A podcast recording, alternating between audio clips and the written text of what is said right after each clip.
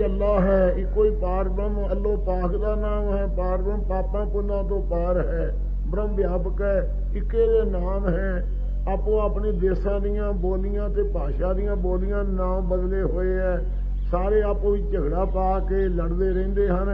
ਹੈ ਕੋਈ ਪਰਮੇਸ਼ਰ ਸਾਰਿਆਂ ਦੇ ਅੰਦਰ। ਇਹ ਗੁਰਮਤਿ ਨੇ ਅਸੂਲ ਦੱਸਿਆ ਹੈ।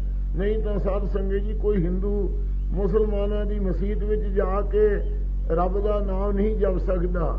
ਅਤੇ ਮੁਸਲਮਾਨ ਇਹਨਾਂ ਦੇ ਠਾਕਰ ਬਾਣੇ ਢਾਉਣ ਤੋਂ ਬਿਨਾ ਕੋਈ ਸਿਮਰਤ ਨਹੀਂ ਸੀ ਕਰ ਸਕਦੇ। ਗੁਰੂ ਸਾਹਿਬ ਨੂੰ ਸਾਰਿਆਂ ਨੂੰ, ਮੁਸਲਮਾਨਾਂ ਨੂੰ ਵੀ, ਹਿੰਦੂਆਂ ਨੂੰ ਵੀ ਹਰਮੰਦਰ ਸਾਹਿਬ ਵਾਹਿਗੁਰੂ ਦਾ ਭਜਨ ਕਰਨ ਵਾਸਤੇ ਲਾ ਦਿੱਤਾ ਹੈ। ਕਿਉਂ ਗੁਰਮਤਿ ਕੋਈ ਸਾਰਿਆਂ ਨੂੰ ਇੱਕ ਸਟੇਜ ਤੇ ਘੜਾਉਂਦੀ ਹੈ? ਇਹਨਾਂ ਦੀ ਹੱਦਬੰਦੀ ਨੂੰ ਤੋੜ ਕੇ ਏਕਤਾ ਵਿੱਚ ਗੁਰੂ ਸਾਹਿਬ ਨੇ ਲਿਆਂਦਾ ਹੈ। ਇੱਕੋ ਹੀ ਜਿਸ ਨੂੰ ਅੱਲਾ ਕਹਿੰਦੇ ਹੋ ਤੇ ਪਾਲ ਬ੍ਰਹਮ ਹੈ, ਉਹ ਪਰਮੇਸ਼ਰ ਹੈ। ਇਹ ਸਤਿਗੁਰੂ ਜੀ ਨੇ ਮੱਤ ਦੇ ਕੇ ਸਿੱਖਾਂ ਦੇ ਤਾਂ ਹੀ ਸਾਰਿਆਂ ਦੇ ਵਿੱਚ ਸਾਂਝਾ ਸਰੂਪ ਕਰਕੇ ਪ੍ਰਗਟ ਕੀਤਾ ਹੈ।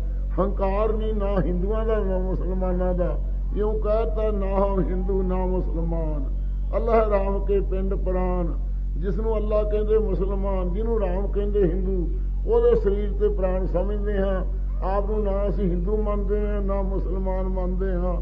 ਵਾਹਿਗੁਰੂ ਦਾ ਸਭ ਕੁਝ ਸਮਝਦੇ ਹਾਂ।